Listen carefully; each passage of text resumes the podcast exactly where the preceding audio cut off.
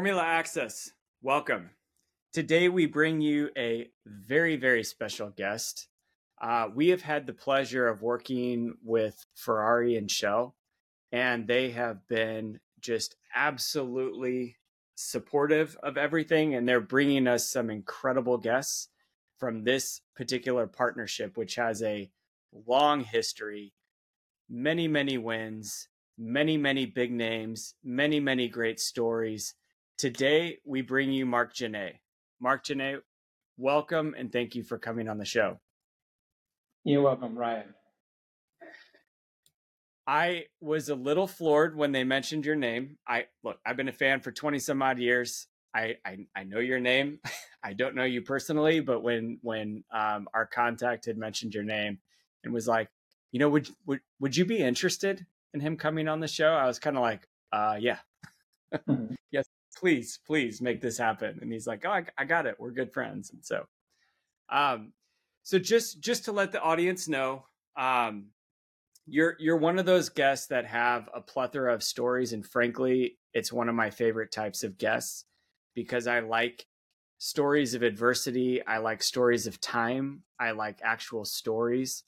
Um, younger guests don't generally have all of that life experience to talk about, and I think as a fan, just getting to hear that, you know, Marc Gené is is a human just like us and just a different type of world. Uh, it really allows everyone to connect with you. So I'm really really excited to have you on the show, and I'm really really grateful for that. So just to kind of let the audience know, like, who are you and what what are you doing today? Okay, so um, today I'm, my official role is a Scuderia Ferrari's ambassador which which covers different um, different jobs I do at Ferrari because Ferrari at the end of the day is, is, is the, the one company that was that was born as a racing team before even they created the racing car company, which means there's a lot of activities with the racing DNA. For example, I I take care of uh, first of all I travel with the Formula One team, so helping the uh, the drivers, you know, Leclerc and Sainz in in any way it can go from media activities, which I may do so that they can focus more on their on their racing activities. It may mean that I sometimes I also look at the videos and if I can somehow help them in any way, you know, regarding performance, I will do that because of my past uh, Formula One experience as a driver. Uh, then I do also TV commentary for the Italian TV.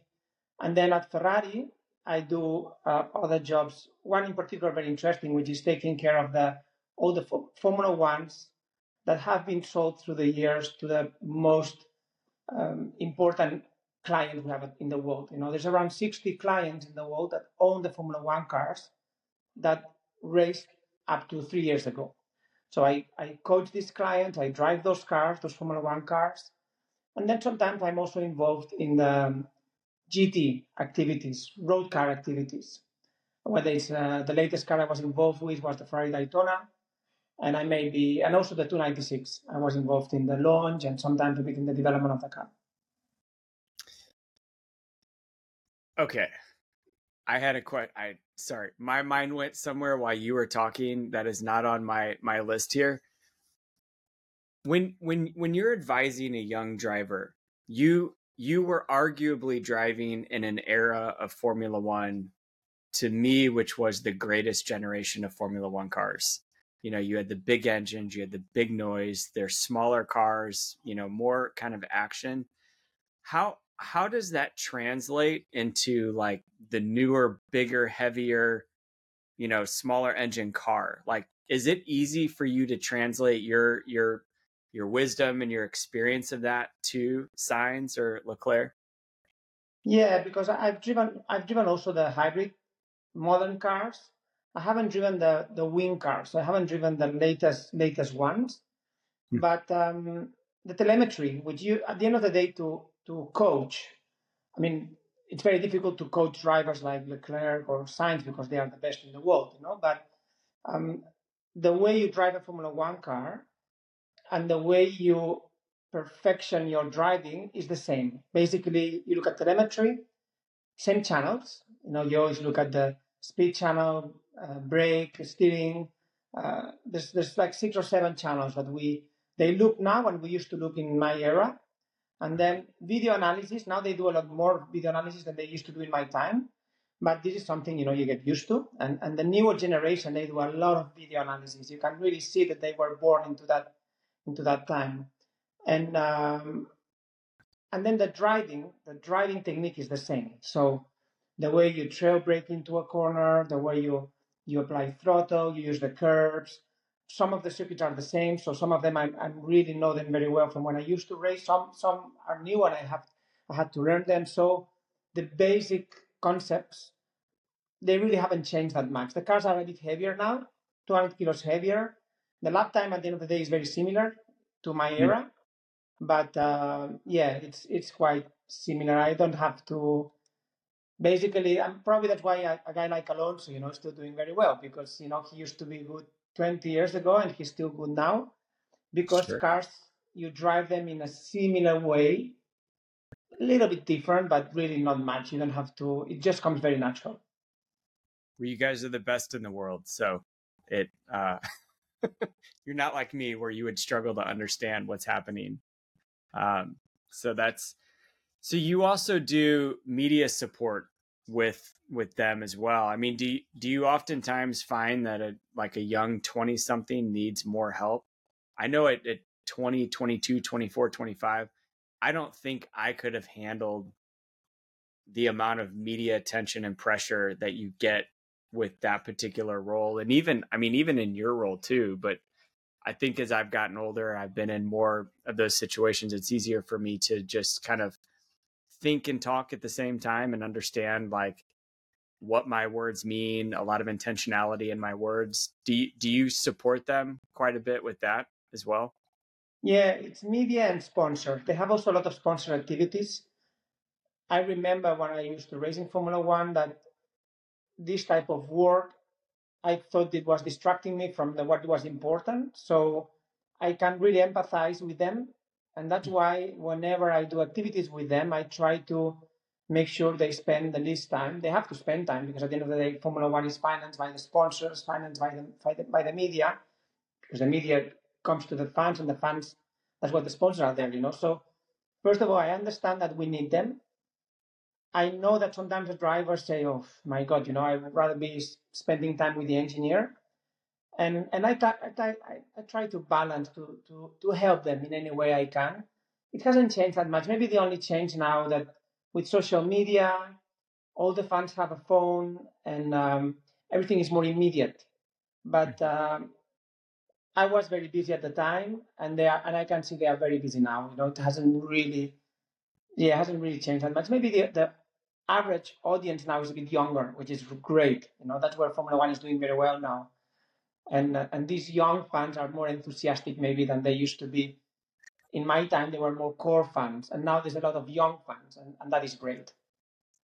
Yeah i i personally really like the drive to survive fan. Again i've been a fan for a very long time. Uh, before drive to survive was a thing and i i like the the excitement that they have and they they're very curious and they ask a lot of questions and it just it's kind of fun to be around that it's like it's like a little kid you know they get so excited about certain things that you're kind of like uh maybe callous to and it's just exciting to be around that kind of uh excitement. So how how do you measure success in the role of an ambassador? I think you know you hear a lot of ambassador stories of drivers as they kind of come off of their you know their driving career. They become ambassadors. We've seen it with rosberg. We've heard about it with you know hamilton and and whatnot how do you measure success in your role? Yeah, for me maybe it's a bit different because I'm so involved with it with Ferrari as a in the racing team that for me when they when we do well on the race team, you know, I really feel great. So that's the best that's that that really applies to success, you know, when you have a podium finish or like we won in Singapore, that was probably the highlight of the year, you know having said that, at the same time, I know when I've done a good job. But my job is when I do is not so dependent to the performance of the car. So I just enjoy the success of the team, and um, maybe only when I drive the Formula One cars because I have a lot of responsibility then. You know, when I have when I drive uh, any car of a client, there's first of all I have to make sure I do a good job because it's not my car. I only have a few laps because I know every lap is very expensive for those clients, even though they may be very wealthy. But I also take care of them in a way. So when I have finished, when I finish an event, then I feel proud because everything went smooth, everything went well. I did my job. I didn't do any mistake. You know, I did good coaching with these clients. That's probably where I feel more rewarded on my driving ability. On the racing weekend, it, the success, I know when I do a good job, but it's not such a difficult job. It, it's more linked to the result of the team at the end of the day. I, I feel the team was successful basically, and I'm part of the team. I think that it's amazing that you get hired to go drive fast cars. I I just I think that that's one of the coolest career paths to have where somebody is, you know, reaching out to you, hiring you to go drive their car, the team's car, you know, and whatever that event is. I just I can't I honestly can't personally fathom, you know, what that would be like personally to have you know people or agents or managers calling you or team team owners calling you to come you know drive their really fast car i'm a i'm a car guy i love cars i love fast cars i love the power i love driving a car that just wants to go and you know and, and i think that um what i have access to is probably not even in the same ballpark of what you have access to that just sounds like a really, really fulfilling career. no, it is. And at my age, like, I know uh, last time I drove the Formula One cars was two weeks ago. I was in Fiorano and I drove different Formula One cars because we were doing some shakedowns prior to the Ferrari finale in Mugello, which is, is the biggest event we do at the end of the year. We do a big, big event. And we mm-hmm. have a lot of, most of the clients turn up for this event. So I was shaking down the Formula One cars, just making sure they, they were all well set up and everything was fine. And th- that day, and especially when I come to Fiorano, I really feel I'm so lucky to do the job. I, at the end of the day, I'm doing my it's, it's my dream job. As soon as you say, they don't even pay you to do that, you know. And but but that's one part. Another thing is that at my age, I'm going to be 50 soon, and at my age, to still drive the Formula One cars, I know that's very very uncommon. There's very few people in the world that at the age of 50 they still constantly drive Formula One cars. So yeah, I, I, it's a big privilege that Ferrari still uh, trust me on that. Of course, I have more experience, so in a way, I do my job better. But uh, but yeah, it's I've been with Ferrari now 20 years almost, and Formula One 24, 20, and and to still be doing that job now, yeah, I, I, it's it's great. Yes. So you and and I want to link this question to that specifically. You're also a commentator for Sky Sports, right? Mm-hmm. That to me is one of the greatest elements of live racing that I've experienced in 20 years of watching the sport is having a driver involved in the commentary. Because it's not it's not just so much like a an awareness of like you you watch the race and you can immediately tell what happened like a, a rear suspension failure or suspension fail before i can even comprehend what's happened you can hear it and understand. But also the strategy like it's really interesting to be watching a race and have the driver commentator you know talk about a strategy that should be taking place and then like three or four seconds later you know the team's calling the car in or they're doing something to to do that and i think as a fan like it just it opens up a whole new can of worms that you know we we have access to. It's not really the like uh you know here here in the states we call it like the um the, the couch quarterback or the monday morning quarterback where we just go and we tear everybody's decisions apart. It's really cool because you've been in that seat, you've been on the pit wall, like you've been in with the engineers, and so you you almost see the future in a race. Do you? I mean, it is. is that...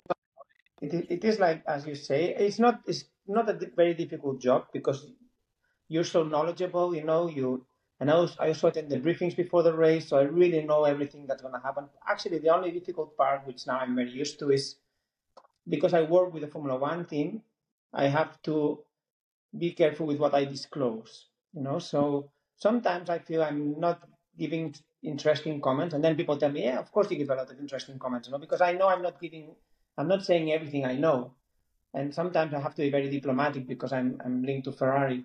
So I know that if I wouldn't be working for a Formula One team, Ferrari in that case, my TV commentary would be a little bit more uh, open. Uh, I wouldn't say the word relaxed, you know, but I would have I, would have to be less careful than I am now. Uh, but I've done so many years now that I know what I can I cannot say, and, I, and I've learned how to. Because Ferrari at the beginning they were a little bit uh, they they were not sure if I was right that someone from the team was going to be doing TV commentary. So I think they observed me for the first year, and then they saw I was doing okay, and they let me they let me free, you know, free kind of. But um, but yeah, that's the only thing that I cannot say everything, and I cannot always give exact exactly what I would think because I, I'm representing Ferrari. It's a respect thing too. I I I think you probably respect the brand and the team and kind of the honor of Ferrari. I mean, it does have a pretty substantial heritage and legacy in the sport. And, you know, and I think that you respect that. You said that earlier. You know, you're you're a pretty lucky guy to be there, you know, for 20 years. And I think that, you know, it's probably pretty easy for them to to trust you and it's probably pretty easy for you not to just get out there and just tear them apart on the track for an impossible decision that they have to make in three seconds. And yeah. How? No, it works well. It works well. And uh, anyway, it's, it's an asset uh, for the Italian public, which is the ones that they listen to me. Of course, to have someone that talks within Ferrari, that goes to the briefings, that talks to the drivers.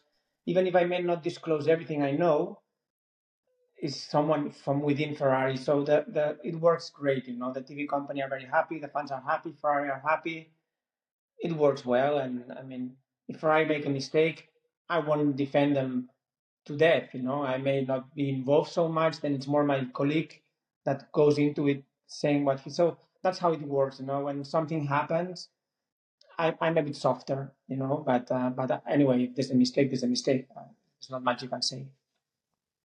Yeah, look, it's it's obvious in that particular situation, and um, and I, I imagine you respect them quite a bit.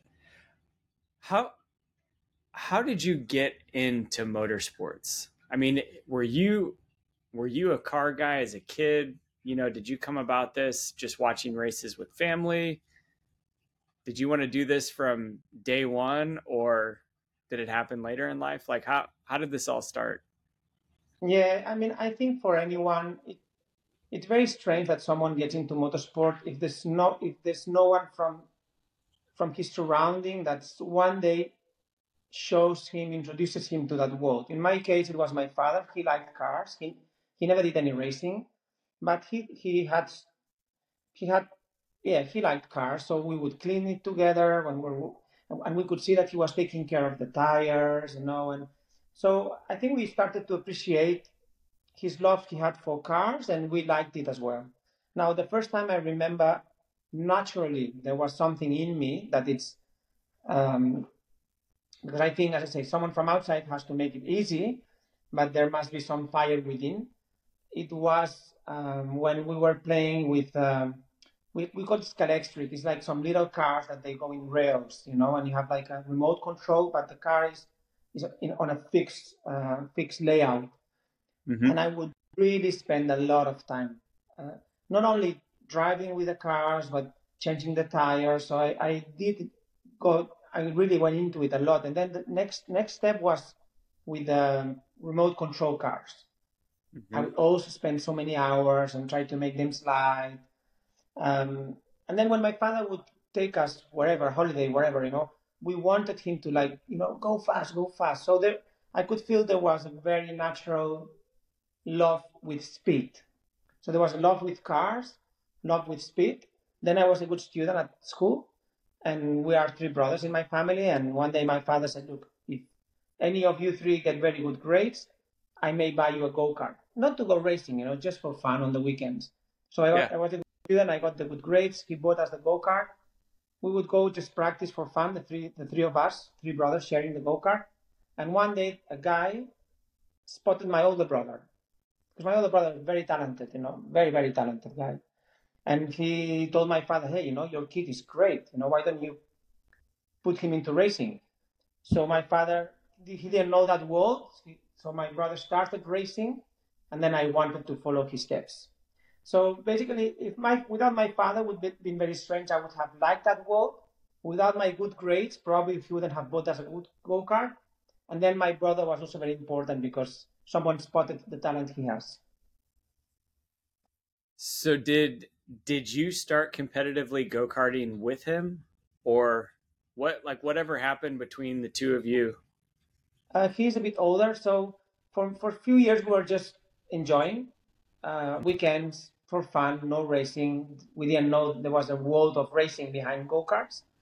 Then when my brother started racing, I did as well, but I was always two years behind. So uh, he would be racing in I don't know the senior category, and I would be in the junior category. So just late, late, later on, we've sometimes done karting together for fun, but we've never competed one against the other. Where, where did, where was the moment where he was just kind of like, "This is fun," and you said, "This is what I want to do for the rest of my life"? When I went into racing, straight away, I, I got so, it was so, in, I was so intense and I I was so focused. I remember I would be so nervous before. So on my first year already, the night before was hard for me to sleep because that night, the day after, I had the race. So there I saw I wanted it so badly. Now on my second year, I was Spanish champion, so I could see straight away I, I did very well, and um, and I wanted it really to. My dream was to be in Formula One, basically very early on. So so it went from just fun to being serious just when I went into racing. Straight away, I understood that you, you needed to have, it was a very important thing in my life, uh, racing world. So what, what was the journey like then for you going from, you know, Spanish, Spanish karting champion to Formula One? Is it was it harder back then because you didn't have as much media exposure or global exposure or did that make it easier than today? Hmm, i was i was very lucky. I think to to reach formula one or you are a mega mega mega talent guy like you know leclerc or hamilton alonso you know that because although i was second in the european championships so i did also well internationally but um, i was very good but there were some guys who were really exceptional. When I say some guys, it's like four or five. Okay, that you have them now in Formula One. So, so I was very good, but and I've won Le Mans, and I on my best year in Formula One, I finished.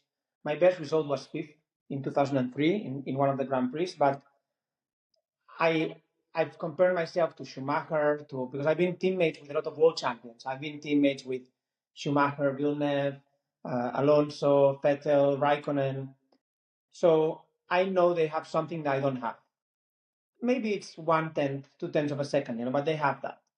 So I was, I think, if you are a very, very, very talented guy like those five guys I just commented, you know, um, probably they'll make it eventually. You know, someone will see they are very, very, very good.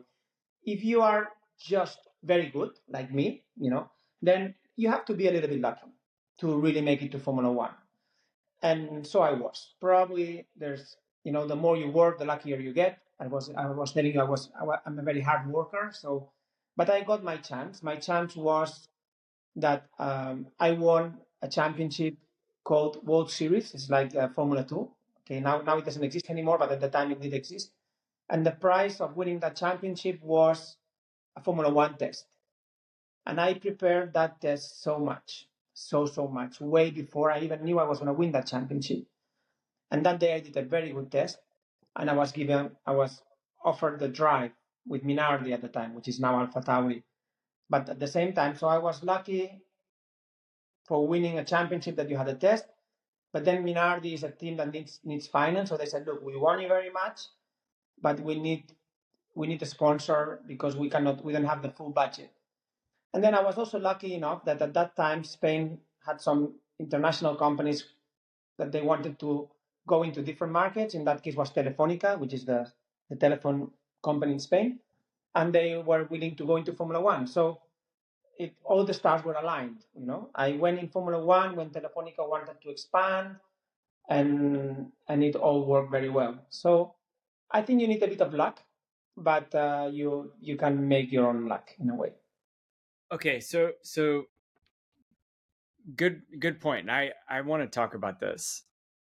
You get the opportunity to go test a Minardi.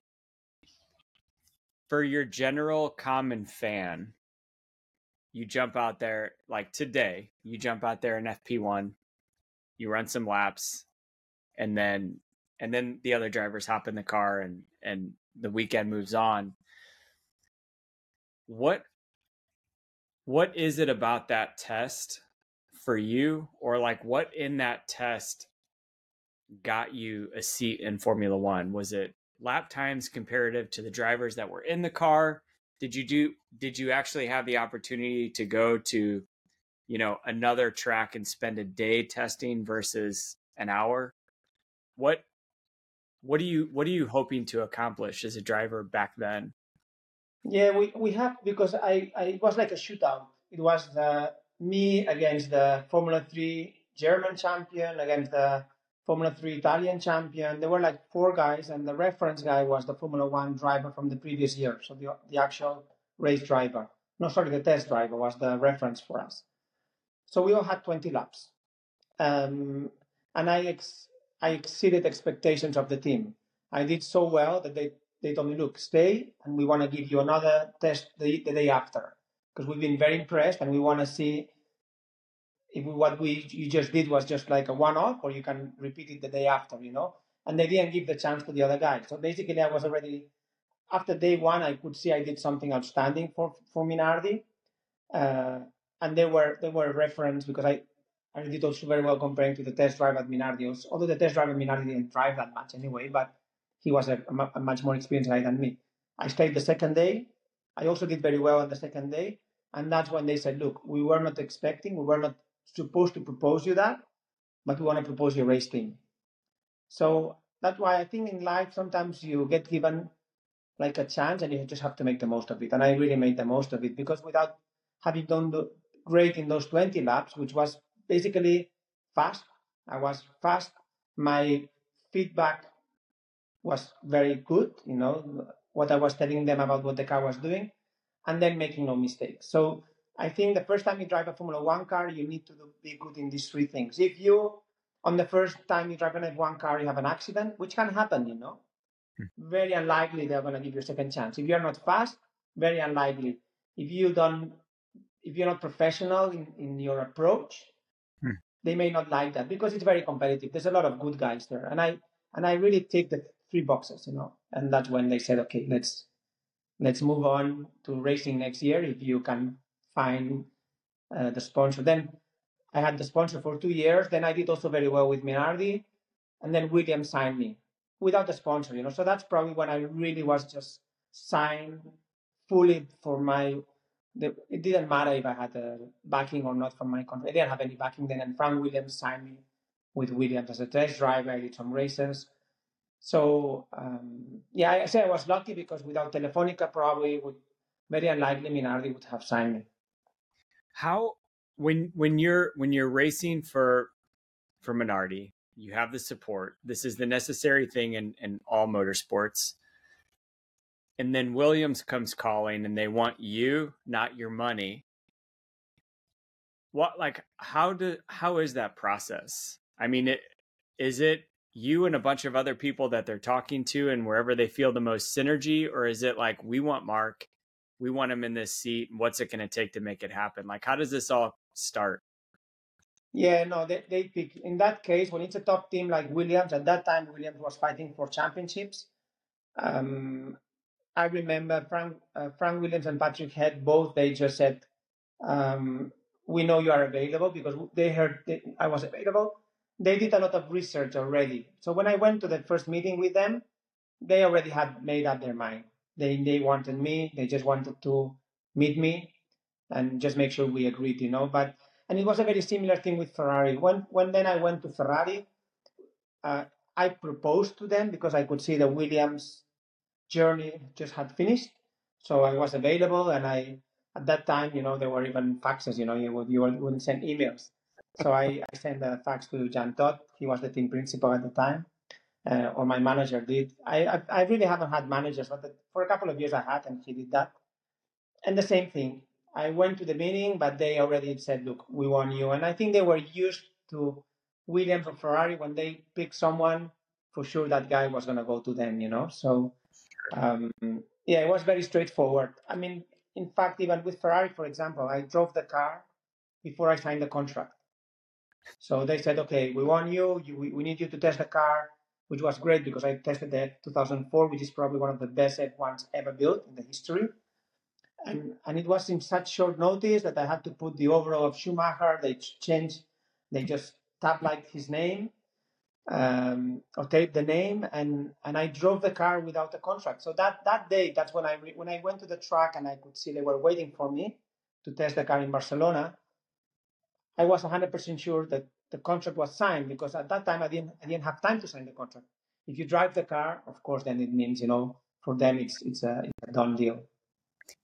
What was it like going from a Williams to the F 2004? I mean, I love the story of that car, but what what was what was the drivability of that car like relative to the Williams? Yeah, I mean, we, we because at that that year Williams finished second, Ferrari finished first. Okay, the 2004 is one of the most dominant F1s ever. Um, now the engine of the BMW engine from Williams was very powerful, so the Ferrari was not any more powerful. They were very similar on power. The the grip, the downforce, you know, also Williams was in a very good level. Where Ferrari exceeded, and I told them uh, Ferrari, you know, and I think that's why they won the championship that year. They had two things. First was efficiency. The car had very low drag, and and that's very important even nowadays. You know, it's basically top speed and or or or, or high speed in, in high speed tracks.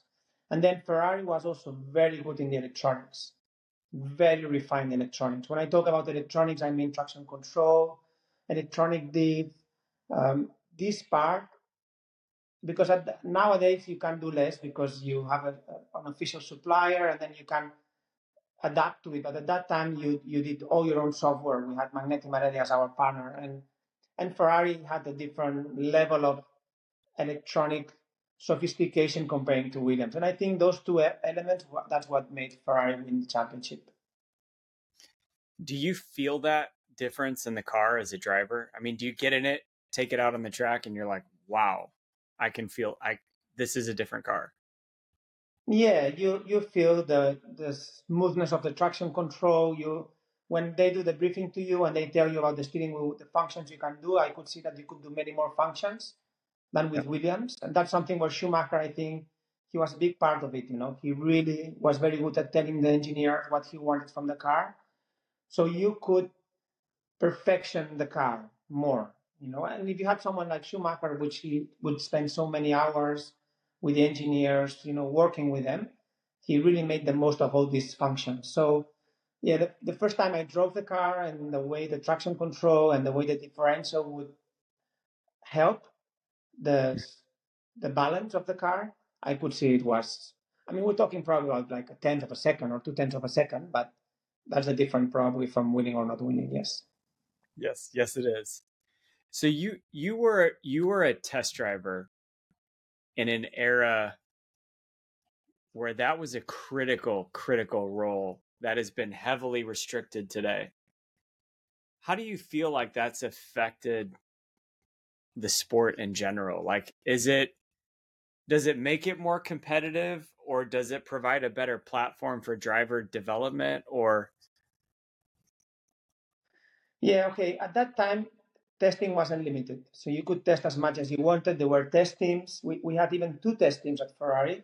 I was more in charge of the tire development testing. And and at Ferrari we had a big we have a big we had a big advantage with, with even up now because we own two tr- racetracks. We are the only team that owns racetracks. We are mm-hmm. the owners of Mugello and the owners of Fiorano. So we had a lot of flexibility, which we agreed for the good of the sport to reduce testing up to three days now, which is, is incredible that you only have three days of testing. And now we do all the development with the simulator, which I was involved heavily at the beginning because we, had no simulator. We had something at Williams. So for four years, I spent a lot of time at Ferrari developing the simulator from zero. Um, but um, so for sure, it's be- it's a, it's a, it, I think it would be better if we could test, but I understand that the cost comparing to the return is doesn't really make much sense. You go testing, then no one watches you. There's no TV. It's just a big cost. And nowadays, with the budget cap, it makes it makes sense to reduce testing so much. Um, the new drivers, however, they are used to they, they have been born with simulators. So mm-hmm. for them, they don't miss it as much. And at the same time, in my era, there were 16 Grand Prix. Now there's 24. So obviously, if you increase the amount of Grand Prix, you have to reduce the amount of testing. So I think it's the way the world has been going. You have a budget cut, you have to reduce something. Testing is probably the first thing you want to reduce. More Grand Prix, you have to reduce testing because otherwise drivers cannot cope with everything.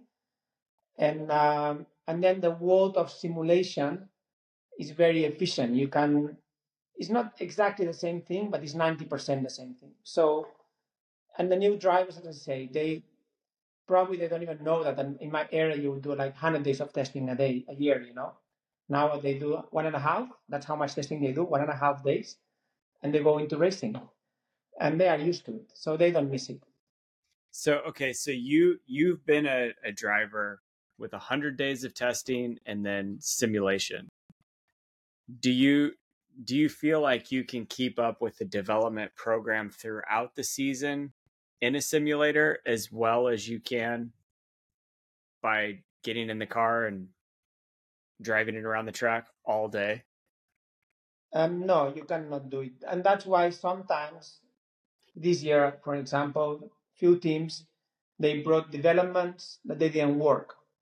Mm-hmm. And they had to to then get back and use free practice one to test things, that even to, to extend this year that they've been doing testing in racing. If you would be allowed to test, those issues would not happen. Mm-hmm. You would both the race 100% sure that the parts you are bringing, they are going to be working. So, yeah, it's not the same. Sometimes you have to be brave nowadays. Say, okay, do we bring it? Do we don't bring it? Do we bring it? We don't bring it to a sprint weekend because if you don't, you get it wrong, one session only, then you go into qualifying. So um, yeah, it's more difficult nowadays to develop cars. Nowadays, it's a, it's a lot more difficult. That's that is so interesting to me. I I, you know, I have a lot of engineers and we talk about the process of, you know, getting from a CAD design to the wind tunnel, you know, and then getting it overnighted to the track and, and whatnot. And I, I me in my world, it would make more sense to throw it on a card, take it around Fiorano a couple of times, make sure you that the efficiencies exist, and then send it to the track. I can't imagine having to theorize it on a computer in a wind tunnel and then send it to the Grand Prix with 20 million people watching and hopefully it works. That's that is yeah. it's not it, that it doesn't seem right but the engineers and the simulation models are so advanced. Yeah. In my era, there were 20 cars as well, like now, sometimes 22. And I finished many times with Minardi, finished eighth. I have had a lot of eight finishes, but why? Because 12 cars finished the race, because eight broke down. Now, at the most, two cars break down, you know, so the, the reliability of the cars nowadays is much higher although there's a lot less testing. And that's just because the simulation models are just so advanced and the four rig post and this and, and the whole technology has, has advanced a lot. Having said that, it's a bit it sounds wrong that teams bring updates that they don't work on the race weekend, they have to get back, try it on a race. it's just not quite right, you know. And I think we've gone to another extreme. Three days of testing for the whole season is, it's kind of ridiculous. You know, maybe 100 days was too much, but three days is probably also too little. But uh, but there's so many racing nowadays, so many races that there's just no time. You know, so I, I understand that they they and it works fine. You know, the fans are happy, and just that the engineers sometimes they have to think twice whether to bring an update or not. I've on on on like a total pivot of conversation. So we we've always had a lot of guests from IndyCar on the show, and you know we kind of one of our guests was really close to Dallara, and Dallara came on the show, and we got really close, and you know have gotten to spend a lot of time with them, and and you know, and and then several guests, Stefan Johansson, that I've had on the show, have this huge emphasis in LMP1, IMSA, endurance racing, and you know, I've always been interested in it, but not like open wheel sing- single seaters. And the more and more and more I talk to these guests and then watch how drivers pivot from, you know, open wheel or IndyCar to endurance racing, I'm just, I'm getting this fascination so much so that I'm going to go to the 24 hours of Daytona this year to check it out because I keep hearing so many great things about this type of racing I know nothing about it except what the car looks like and a couple of people that have raced in it or that are around the sport. Is it a natural gravitation for drivers to go to that? Like what is it about that type of racing that that I guess gets your attention? First the car. Um, when I race in LMP1, which is now like now the hypercar, I've also I've also driven the Ferrari hypercar uh, a few weeks ago, and you drive it the same way as the Formula One car. So for Formula One drivers to go to hypercar or LMP1 or LMDH, you know now there's the two classes. It it it comes very natural. You drive, you don't have to adapt your driving style. However, if you go to GT, that becomes a lot more difficult Mm-hmm. You don't you, don't, you do not enjoy it as much. I've done both, and in the GT I didn't enjoy it because the car rolls, the car the car is very heavy, it doesn't have downforce. At least to me, I didn't really enjoy it. So I've always liked to go into the LMP1 class because I just drove the car, enjoyed it, and I was competitive straight away. Now to go, to get into the more endurance uh, mentality, which means uh, sharing the car with other drivers that this is something that it takes a bit of time to not to know how it works because of course we all know how it works because but formula one drivers are very selfish you know your teammate is your first competitor and the more you have to change that because the car wins and and for the car to win the three drivers have to do the best job possible so if you can share something with them do it you know, because more chance of the car winning and then you have to take care of the car maybe you're better off losing one tenth per lap, but not abusing the curbs because the car has to make it to the end, you know. So this mentality, not all drivers have it. Uh, normally, the younger drivers have it less, normally. But it, it's a bit more down to personality. But I did fall in love with this type of endurance racing. It was great. The cars look great. I think they they they are just so attractive on how they look. They are just so much fun to drive.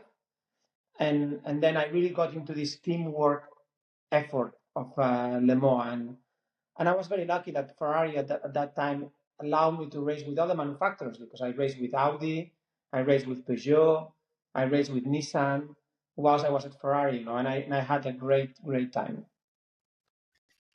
I'm still trying to figure out how I experienced that as a fan.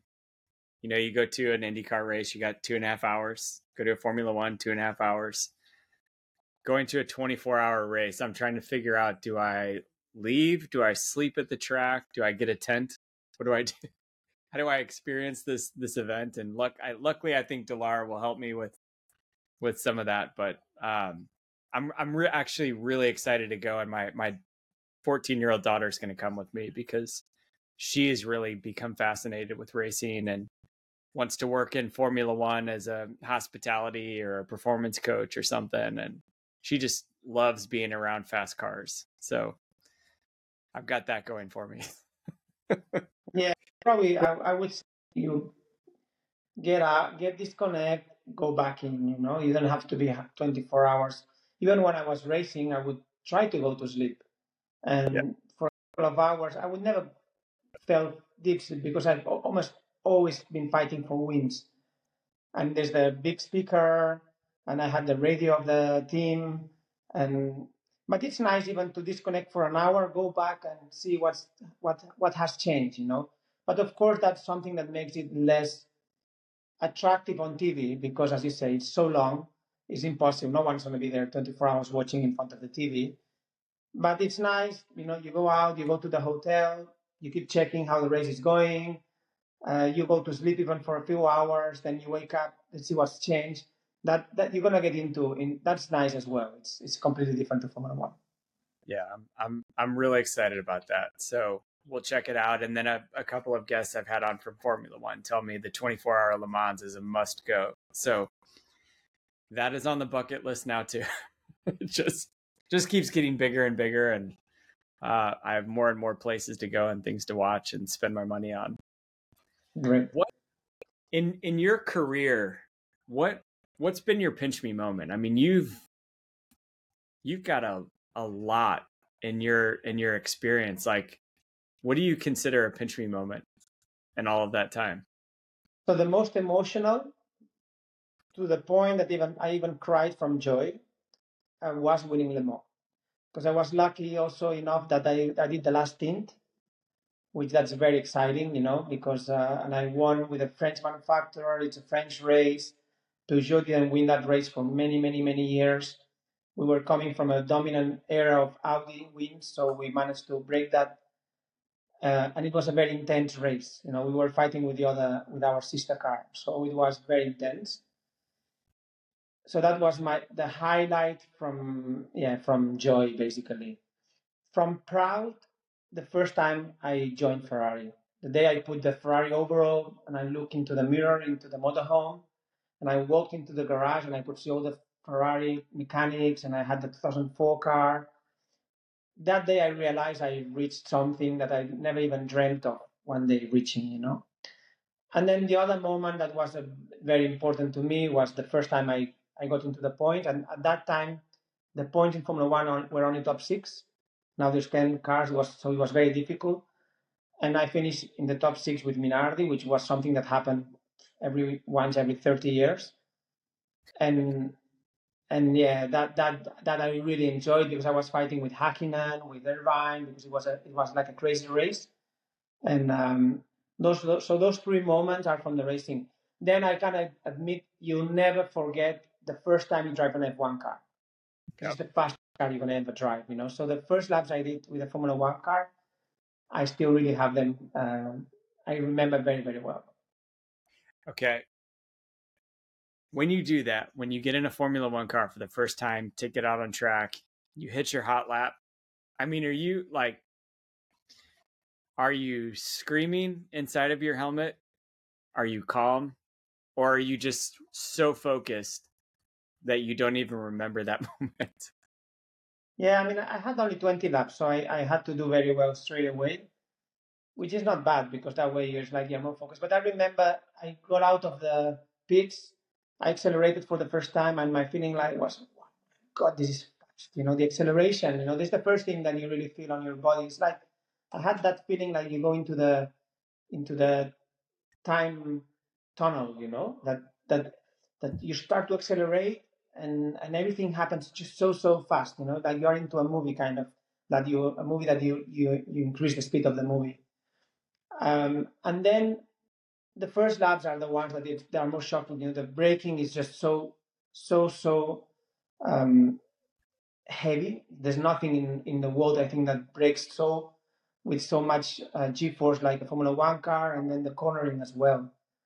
So it's something you feel on your body, and then also visually you can see something then you, you get used to it but the first time is like wow you know that, that, that would be the it's, is is that, that be the word you would be saying you know? I, more than smiling during the lap i think it's just wow this is just so fun and so much that i'm feeling on my body you know? It's cool. It's like i've been working on, on for it for 20 years and it's even beyond what i was imagining that it was going to be. I, I I always find that fascinating to hear that part of it because I remember George Russell saying the first time that he got in a Formula One car for a test, that he had like blown capillaries in his eyes or something and his neck and his head hurt so bad that he just he couldn't even do anything at the end of the day because there was so much just g force on him that he wasn't even expecting and his you know body hadn't adapted to. I think that's just that's an incredible experience.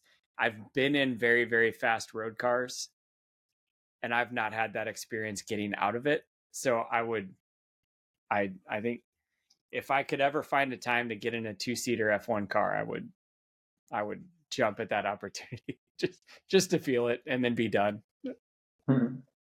what what did you not expect once you got into this world what surprised you Yeah, um, pro- probably I was surprised. You, you, I had, I had so much um, respect, or all the Formula One drivers that I would watch on TV. For me, they were unattainable. You know, they, you, you. I had really idealized them a lot, and and I remember first Grand Prix was in Australia, um, and I went because you know you are we are all nervous. I was nervous as well, even more the first Grand Prix. So when you are nervous, you go to the toilet, you know, because any bit of pee and you you go to the toilet. So I remember I go to the toilet just before the race, 15 minutes. So I did we did the formation lap, and then you have like 10, 15 minutes before you go for the start. And I remember um, I I think it was Hakkinen or or Villeneuve, someone was there as well, you know. So I, I look at him as like he's a human being, you know. So I think the first thing that surprises you is that you you you Formula One is seen as something unattainable, so far out of reach. And then when you go into the world, you realize they are all human beings. Yes, best drivers, best engineers, but human beings at the end of the day, like you, you know, that have similar problems, similar doubts, and um, but still now yet because of TV, because of social media, I think we see it far, and it's regular people very good at it, but just regular people. And I was a bit impressed by this because I really thought they were, I know, I wouldn't say from a different planet, you know, but I really thought they were a bit, yeah, out of reach. in in this career this is this is probably a dumb way to ask this question but have you ever had a moment of adversity or like a massive learning experience that kind of translated into the rest of your life i think we all have those moments in life but what what is what is an experience that you've had in motorsports that you know was a huge education moment for you or just a a moment of overcoming impossible adversity Yeah, I've had some two very big accidents in Le Mans, big, big ones. Well, one in Le Mans and one was testing for Le Mans. Um, that then then you realize, okay, I, I managed to get get back, but it took me like a couple of years. In one of them, in, in the Porsche curves, which are the fastest eh, section of Le Mans, and and it, it took me two years to overcome that. So for two years, when I was going through that turn, in my mind, something was telling me lift a little bit because it's, it's a very fast turn and you do it almost flat, not quite. So it took me so long to to overcome that. Then eventually I did, and, and funny enough, you know, after the accident, I I won the race. So that's how much it can take out and then give back, you know. Um, but basically, this thing that happened to me, I went from one of the most difficult moments of my life, I would say, because I really thought that was the end, to the year after winning that race, shows that, and it's and that's it's, it's like this in life in general, you know, that you learn more from the difficult moments. You never learn, you don't learn so much from winning. Mhm. Winning is great, but you don't learn from that, you know. So every time now that I go through a very difficult moment, I know that if I persevere, at the end, on the, on the other side of that door, there is a bigger a reward as big as the difficulty you are facing, and that has always been like that in my life, you know. And and that's something that sports shows, but it, it applies it applies to normal life. And for me, the example was Le Mans. I thought I was gonna die. It's the only time I felt that in my life in that accident. And the year after, I was crying from joy, which I've never cried from joy, you know, on the same track. in yeah. just one year uh, lifespan. You know, it's incredible. I, I, I've never been much of a like a sports guy in my life. Like I, I enjoy competition. I enjoy watching, you know, American sports here. I've kind of gravitated to, you know, a lot of F1 and and and football as as an adult. And starting this show, there's so many synergies that that you all experience that translate to the rest of I guess the rest of us in the real world of you know hard work um you know a little bit of luck you know a lot of focus you know overcoming adversity and like really chasing impossible stuff you know to to be one of 20 or 30 drivers in the world you know at any given time that is capable of driving these types of cars is a is a massive rarity. I don't know what the actual number is relative to the global population, but it's probably a really small number. And and you just you guys have stories that are so relatable to me and my world in the business world and you know and and I know people that have been on the show and you know I get messages all the time of like you know, hey, I heard this guest and, you know, they just said something that was so impactful in my life. And, you know, and they share it. I forward it to all the guests when that happens. But it's just really, really cool how you can take something like Formula One or whatever that's so far away from your world and relate to it like you're experiencing that too. Like I can take your stories and then bring that out to my company this afternoon. And mm-hmm. and I think that's that's what I've really come to appreciate in motorsport is because you guys all like perform at the highest levels. It's so competitive. There's so much pressure. And like you're also navigating a very politically charged world of motorsport. Like, so you have all these things that people are like athletes are athletes. Like, if you're just physically fit or whatever, or you give a little bit of luck, you can thrive in this and I always object to that because, you know, not only are you one of a very, very small number of people globally that are capable of doing this and competing and surviving, you also have all of the moving parts within the sport that you have to navigate through and survive through because there are alliances and there is diplomacy that's required and you know relationships and opportunities and a lot of luck. And it just it's it's really really cool to to watch that and hear those stories. And and honestly like just the blend of Ferrari and Shell I I work in oil and gas as my day job and so like when I get an opportunity to be around people that are in both of my worlds my motorsports world and my oil and gas world, like for like Ferrari and Shell. I get really excited to have that. We had Valeria on the show a couple of months ago, and you know, talking about the 70 year historical partnership of Shell and Ferrari. I know that's kind of where you come from. What what is that like? Like you were a tire tester for a Ferrari. Are you now kind of advising the fuel side of it as well? I did. I did in my time. I did some uh, even fuel develop, not fuel development, but sometimes I I tested some a new fuel formulation or new oil that was uh, supposed to give some performance, and to feel that on the car was great. You know, it was and you could feel it especially. Uh, I mean, in the in the video you have on your background is Monza, and Monza, of course, is the most demanding track of the whole calendar for the engine. Mm-hmm. And I remember once that I did uh, test a new formulation in Monza, and, and I did feel it, you know, on the top end RPM, there was a little bit more extra power. Whether it was five horsepower, you know, that's how much horsepower you could gain, five, 10 horsepower on one formulation, which is a huge amount. So, um, I mean, now, now, now, not anymore because now the all the new fuels and lubricants they are tested first in the dynos that Shell have, and then they give it to our dynos. We test them in the dynos, and and that's probably one of the areas that if the dyno says there's more power, there'll be more lap time on the on the racetrack.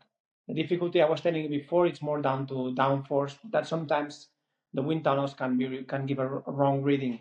But the dynos on power is is a you can translate it from the dyno to the truck. So whenever Shell gives us some new formulation, we think like, okay, great, because if they did find it, we're gonna find it, and the truck is gonna find it eventually. But mm. in my in my time of testing, yeah, sometimes I did do the test myself, and it was very good. It was great feeling to feel more power just because of different fuel or a different or a newer fuel or newer newer oil. I love the innovation in the sport too. I just I I I love it. We're so bound by time.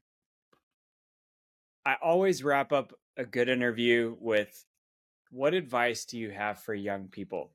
I believe that young people view this world as Hollywood. You know, you have you you jump in a car, you move to an area and you hope you're discovered. You know, and it's this big intimidating machine that, you know, it's very very difficult to get in in any aspect. I think, you know, even an engineer feels it impossible to be an engineer for Ferrari, you know, or for Shell. What advice do you have for young people entering this world? Yeah, two, two things. First, that it's studying is very important. So, um, and studying is important. So, if you go into sport, for example, don't don't give up on studying because studying is going to help you be a better sportsman because you'll have a better understanding on how the this world works. You're going to be more prepared. You have more tools. You know, you better you you have a better structure in your head how to prepare. And, and most of the sports, Formula One in particular, is a very complex sport. So uh, the, the the more clever, the more intelligent you are, the more prepared you are from your studies, they're really going to help you uh, perform better as a driver. So try to always, um, in parallel, even if that means that sometimes it may take two years to to to do one year of school or or even university, but don't give up. There's no excuse. There will you will always be able to find the time to to study whilst you compete in whichever sport you do. And then the second one is that even Ferrari, which you would think a bit similar to what happened to me when I went to Australia and I was on a similar level to I saw my name at the same page as uh, Hakkinen, Schumacher, Coulthard, you know. Um, if you want to be one day an engineer, mechanic, wherever you know, believe me that the guys who are engineers and mechanics are just normal people with normal background, most of. Like the engineer of Charles Leclerc, for example, I'm very good friends with, and he is because he lives nearby, and he's an he he went to normal school from a normal family, but he liked uh, he studied engineering in a normal university, not the top university in England, you know, Spanish university. But he just was very passionate. He worked very hard, and he's now the Ferrari engineer of Charles Leclerc. You know, when you hear the voice, it's his voice. You know, and and he went to NASCAR, and then eventually Ferrari signed him. You know, so there's not really many boundaries. There's not many limitations to what you want to do in life. Even uh, I don't know, working for yeah, Formula One and Ferrari, which would be more two of the most iconic sports and brands, you know. And believe me, this guy, I know his background, and he comes from a completely normal background. He just persevered his dream, and he managed to make it happen, you know. So basically, we have more control of our, not all of it, you know. Of course, there's a part of it that it doesn't depend on us, but we have a much more control than we think, as long as we apply proper values and and and and yeah, and we do the right thing, which, which you just said before. We, we all know what we have to do right to, to be successful in life. It's it's a lot. A big big part of it is down to us. Yes. I I couldn't agree more. I frankly I think that's wise advice for anything. And and I I do second that Formula 1, IndyCar it is full of very normal people that are down to earth and it's very accessible when you know first off when you respect it and appreciate it. And you know this whole podcast started off from a couple of emails you know and it just really it took off. And you know it is it has started a lot of things and i'm not you know, motorsports educated. I am not a race car driver. I'm not a race engineer. I'm a tech startup guy. And it's just sent a couple of emails out, cultivated some relationships. They translated and you know, I I have a WhatsApp channel with all the guests I've had on the show and we just talk. They're very normal people. You know, they'll see something on social media, "Hey Ryan, but what's going on with that?" or you know, "Hey, you know, tell your daughter congratulations on something." You know, it just it's really really cool how how open the sport is when you kind of have this like-minded passion for motorsports. So Marc, thank you for coming on the show, man. I know we went just a smidge over here and, you know, you you have great stories. You are always welcome on the show. Anytime that you want to come on, you're just I'm an email away, um, a WhatsApp message away. Um, if I can catch you at any event, man, I'd love to shake your hand and, and say hi. And um, you're you're always welcome, and I'm really really grateful for your time. You have you have a an amazing story. Thank you. You're welcome. Congratulations on the program, Ryan.